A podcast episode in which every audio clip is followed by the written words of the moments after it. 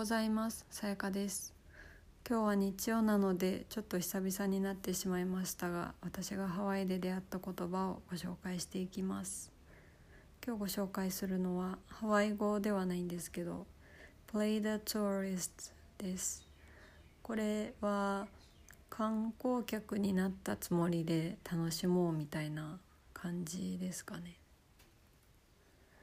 普段はずっと本当にスーパーと家の往復なんですけど旦那さんがたまにはどっか行こうかということで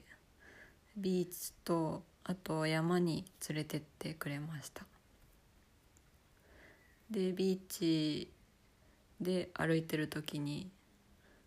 なんか観光客になった気分だよみたいなことを言ったら旦那さんが「Let's play the tourist」と言ってくれてじゃあ観光客になったつもりで楽しもうよみたいな感じでした。ただ特に泳がず足を海につけるぐらいででもそれでも本当に久々だったので感動でした。観光客の方もそこそこ多分パンデミック前の半分ぐらいではあると思うんですけどいて。そうですね。なんかみんなのんびりしていて平和的な感じでした。でその後はサンドイッチを買ってあのピースカフェというヴィーガンのお店があるんですけど私は特にヴィーガンではないんですがそこのお店のサンドイッチが好きでそれを買って旦那さんが山を運転してくれてちょうどそのホテルとか市街地を見下ろせるスポットがあってさすが地元民だなと思ったんですけどでそこに車を止めて車の中ですけどサンドイッチを食べました。でその後は旦那さんは、えーと、車の中で寝っ転がりながらつむつむをプレイしてるという感じで私は食べるのが遅いのでその間もずっと食べてました。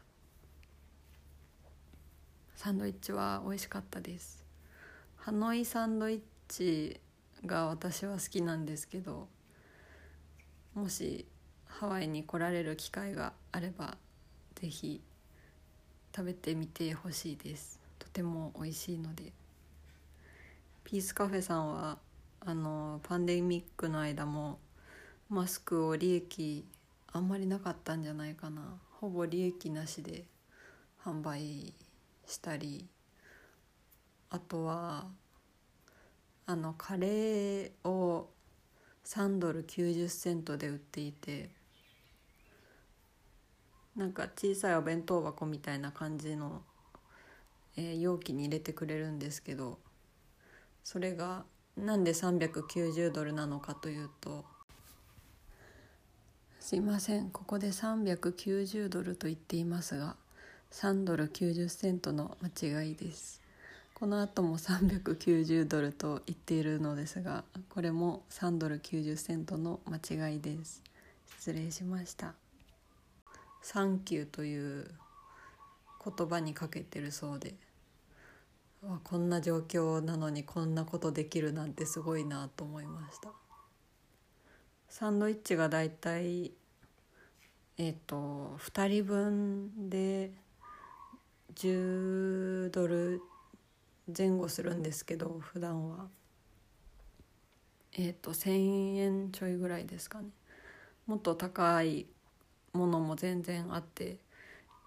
その中でカレーを390ドルで売れるっていうのはなんか